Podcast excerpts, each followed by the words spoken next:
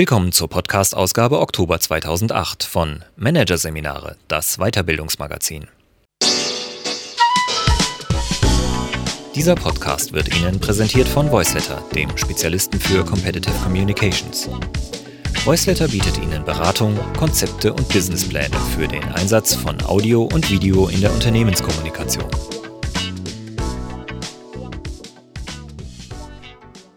Am Ende dieser Ausgabe hören Sie noch ein paar kurze Hinweise auf weitere Podcasts aus dem aktuellen Heft. Doch zunächst: Antriebskraft Ärger – vom Wert der Wut von Christoph Burger. Sie meckern, motzen, mosern. Im Ärgern sind die Deutschen Europameister. Besonders die deutschen Büros sind Bluthochdruckgebiete. Ärgerlich? Keinesfalls. Denn sowohl das Unternehmen als auch der einzelne Arbeitnehmer kann aus dem Ärger Nutzen ziehen. Wie das funktioniert, zeigt Zornkönig Christoph Burger.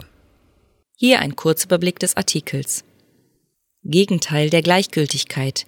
Wie Ärger und Motivation zusammenhängen. Nützliches Feedback. Warum Chefs missmutigen Mitarbeitern besonders gut zuhören sollten. Wegweiser für die Weiterentwicklung. Was Unmut über Schwächen und Wünsche aussagt. Zeichen für Kompetenz. Warum Chefs ab und an ihrem Ärger Luft machen sollten. Ärger schärft das Auge, wie Wut die analytische Kompetenz erhöht. Und Extremärgerer führen, wie Vorgesetzte mit Wutbolzen und Ärgerschluckern umgehen sollten. Zumindest im Ärgern sind die Deutschen Europameister. Laut einer neueren Untersuchung von Bayer Healthcare unter 4000 Personen regt sich jeder vierte Deutsche häufig auf. Von den Briten gerät nur jeder sechste regelmäßig auf die Palme. In Spanien sind es sogar nur 3%. Besonders in den deutschen Büros kocht das Blut oft hoch. Experten schätzen, dass deutsche Arbeitnehmer im Schnitt 10% ihrer Arbeitszeit in Rage sind. Kontenance bitte, mahnen Manager, Coaches und Berater und versuchen mit Anti-Ärger-Strategien dem Groll Herr zu werden. Dabei wird jedoch leicht übersehen, dass der Ärger der Arbeitnehmer für das Unternehmen nicht unbedingt ein Ärgernis ist. Im Gegenteil, grundsätzlich ist Ärger ein positives Zeichen. Denn Ärger ist untrennbar mit Motivation verbunden. Nur was uns wichtig ist, wird vom Gehirn mit Emotionen markiert. Unwichtiges hingegen ignoriert das Unterbewusste oder erledigt es mit Routineaktionen. Ärger ist die Emotion, die entsteht, so die Definition der Psychologen, wenn wir unbefriedigende Ist-Soll-Differenzen erkennen, die wir aus eigener Kraft schließen können. Insofern ist Ärger das eigentliche Gegenteil der Gleichgültigkeit. Wenn sich Arbeitnehmer über ihre Arbeit ärgern, zeigt das zuerst einmal, sie sind engagiert bei der Sache. Mehr als ärgerlich ist es hingegen, wenn Mitarbeiter Missgeschicke gleichmütig hinnehmen. Das deutet auf innere Kündigung hin. Auch wenn Mitarbeiter versichern, alles liefe bestens, ist Skepsis geboten. Vielleicht läuft es einfach nur allzu mittelmäßig. Nur wer mehr will und kann, der murrt und grollt. Idealerweise setzt er den Ärger anschließend in fokussierte Anstrengung um. Hier ist der Chef gefragt. Seine Aufgabe? Den positiven Kern der Wut herauszustellen und Wege zur Handlung ermöglichen. Dazu muss er allerdings zuerst den Anlass des Ärgers aufdecken. Wo er suchen sollte, haben die Forscher von Gallup herausgefunden. Bei der Konzeption ihrer bekannten Studie zur Messung der Arbeitszufriedenheit sind sie auf 4 Dinge gestoßen, die das Mitarbeiterblut besonders schnell in Wallung bringen. Mit dem Entgelt oder dem Betriebsklima, wie man vermuten könnte, haben diese allerdings nichts zu tun. Der erste Ärgerauslöser. Die Mitarbeiter wissen nicht genau, was von ihnen erwartet wird. Unklare Vorgaben erzeugen Unsicherheit. Das ist ärgerlich, besonders wenn Mitarbeiter nach bestem Wissen und Gewissen handeln und dafür schließlich gerügt werden, weil eigentlich etwas anderes von ihnen erwartet wurde, geraten sie in Missstimmung. Sie fühlen sich, zu Recht, ungerecht behandelt. Sind die Vorgaben dagegen klar, regt es die Mitarbeiter auf, wenn ihnen nicht alle Arbeitsmittel zur Verfügung stehen, die sie zur Erreichung der gesetzten Ziele benötigen. Drittens sind Mitarbeiter dann verstimmt, wenn sie nicht das tun dürfen, was sie am besten können. Denn so bleibt ihnen die Chance zum Glänzen verwehrt. Sie fühlen sich zur Mittelmäßigkeit verdammt. Zeigen sie hingegen Top-Leistungen, müssen sie dafür auch Anerkennung ernten. Mangelnde Anerkennung ist der 4. Ärgertreiber, den die Forscher identifizieren. Ärger ist also ein effizienter Hinweisgeber darauf, wo und wie Leistung gesteigert werden kann. Wo schlechte Chefs den Mitarbeiterfrust souverän übergehen oder erregt Loyalität einfordern, hören gute Chefs genau hin. Ein nützlicheres Feedback bekommen sie nirgends. Eine Gallup-Beratung beginnt heutzutage weltweit damit, die 4 Ärger-Brennpunkte zu beleuchten. Immer dem Ärger nach, lautet die Devise. Auch für die persönliche Entwicklung ist Ärger ein wichtiger Wegweiser. Denn die Aufregung kann anzeigen, in welchen Bereichen jemand Schwächen besitzt. Regt den Verkäufer zum Beispiel ein bestimmter Typ Kunde grundsätzlich auf? Oder gerät die Führungskraft immer in Harnisch, wenn Mitarbeiter Forderungen stellen? Ärger entsteht häufig aus Unsicherheit. Wer nicht weiß, wie er reagieren soll, den packt der Groll. Gleichsam kann Ärger aber auch ein Hinweis auf latente Wünsche sein. Sollte ich mich vielleicht mehr in die Arbeit stürzen, um endlich meine beruflichen Ziele zu verwirklichen? Oder meinen Einsatz im Job eher zurückdrehen und meinen Fokus mehr aufs Private legen? Spontane Unzufriedenheit, Ärger über Kleinigkeiten kann anzeigen, wo die Bedürfnisse mit der Realität zusammenprallen und die Weichen anders gestellt werden müssen. Therapeuten wie Coaches machen sich diese Signalwirkungen des Ärgers zunutze und setzen in der Beratung dort an, wo ihre Klienten in Wut geraten. Ärger ist aber nicht nur ein Signal für persönliches oder organisationales Entwicklungspotenzial, sondern auch unmittelbar funktional. Und zwar in mehrerlei Hinsicht.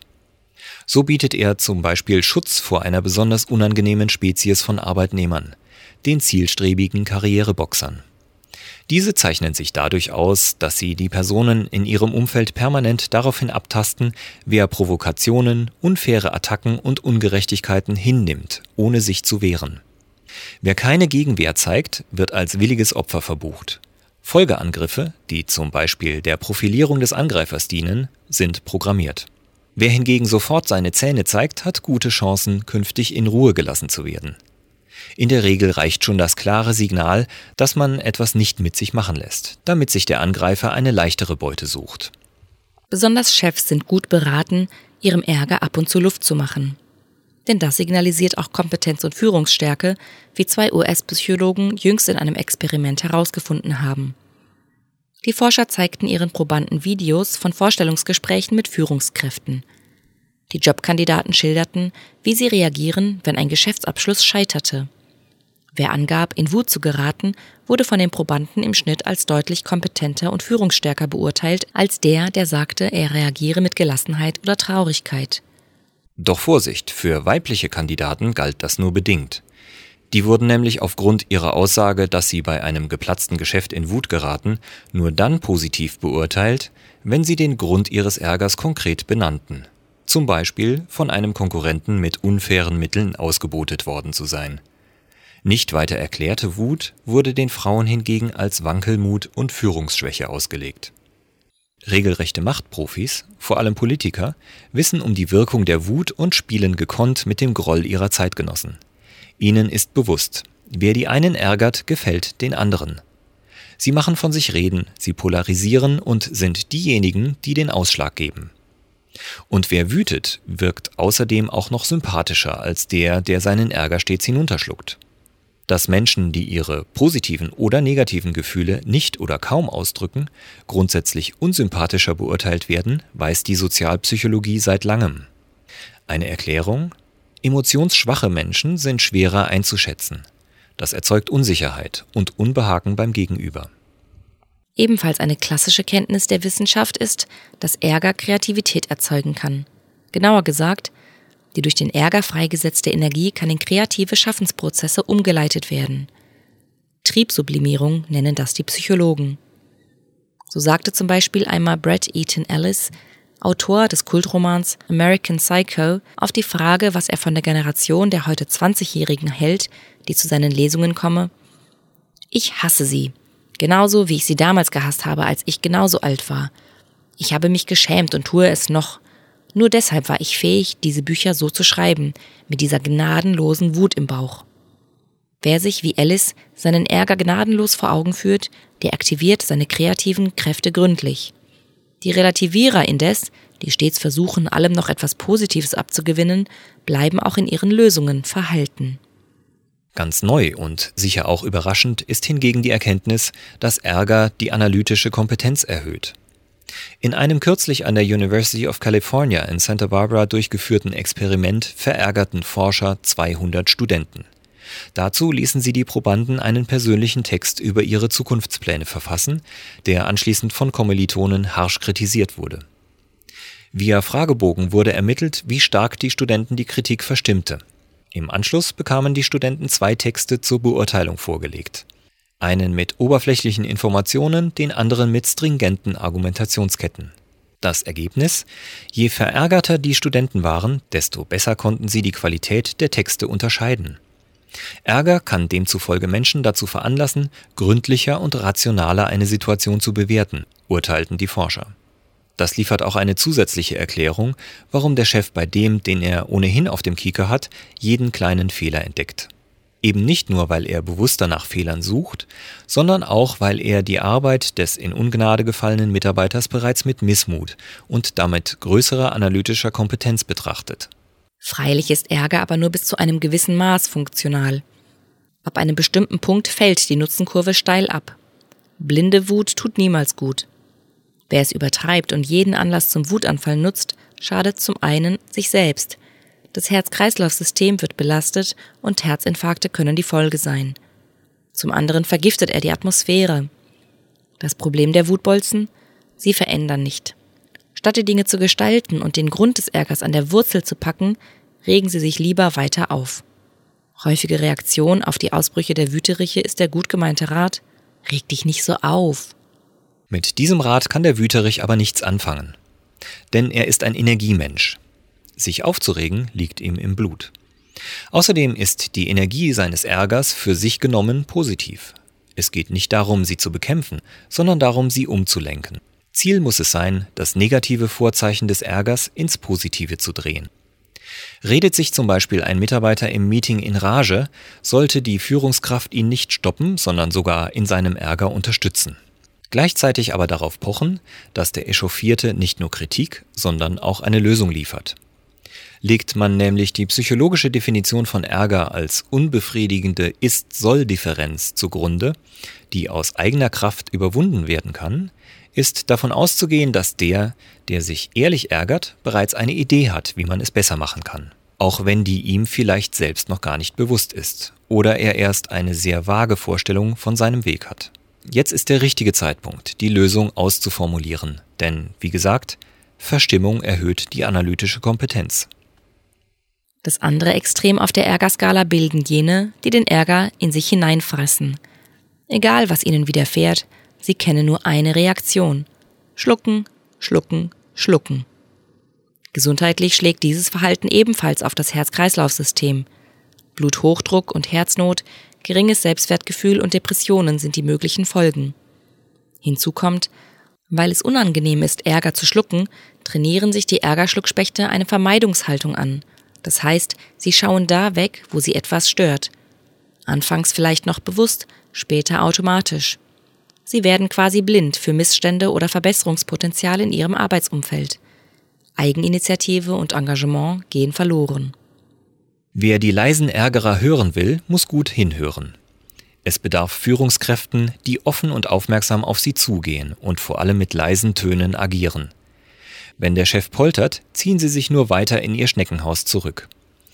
Die Reaktionen der Ärgerschlucker auf ihr neues, offenes Gegenüber sind unterschiedlich. Entweder sind sie von Hause aus keine Konflikte gewohnt. Dann werden sie sich ihr Leben lang dezent äußern. Die Chefs müssen mithin lernen, die Nuancen wahrzunehmen und darauf zu reagieren. Oder die Ärgerschlucker beginnen plötzlich zu schimpfen. Davon sollte sich die Führungskraft nicht irritieren lassen. Auch wenn die offen vorgetragene Verstimmung der Mitarbeiter sicher manchmal unbequem ist. Von der Vorstellung, reibungslos und bruchlos durch einen glatt polierten Alltag zu gleiten, müssen wir uns verabschieden. Ärger vermeiden war gestern. Ärger nutzen heißt es heute. Dies erfordert Mut und ist zunächst anstrengend, aber langfristig lohnend. Profitieren können sowohl Teams und Unternehmen, bei denen die grobe Richtung verändert werden muss und es häufig und laut kracht, als auch solche, bei denen alles prima läuft und es höchstens leise grummelt. Gerade wenn alles stimmt, kann man per Ärgernutzung weitere Reserven herauskitzeln. Denn letztlich geht es gerade nicht um Konfliktmanagement, sondern darum, kritische Energie als Wert und als Potenzial zu entdecken.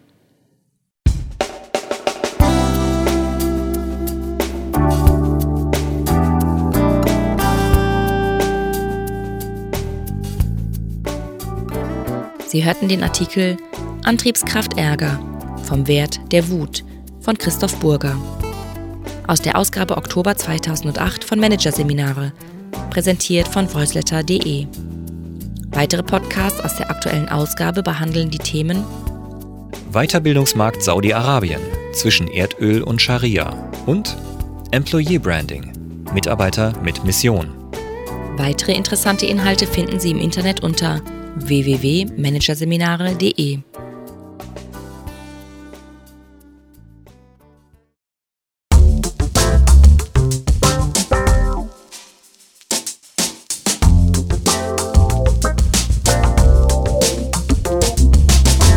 Das war der Podcast von Manager Seminare, das Weiterbildungsmagazin, Ausgabe Oktober 2008. Dieses Audiofile wurde präsentiert von Voiceletter, dem weltweit ersten Anbieter im Bereich Business Podcasting. Übrigens, mit unserem neuen Beratungskonzept entwickeln wir für Sie innerhalb von 24 Stunden einen strukturierten Einstieg in die neue Welt der Unternehmenskommunikation per Audio und Video. www.voiceletter.de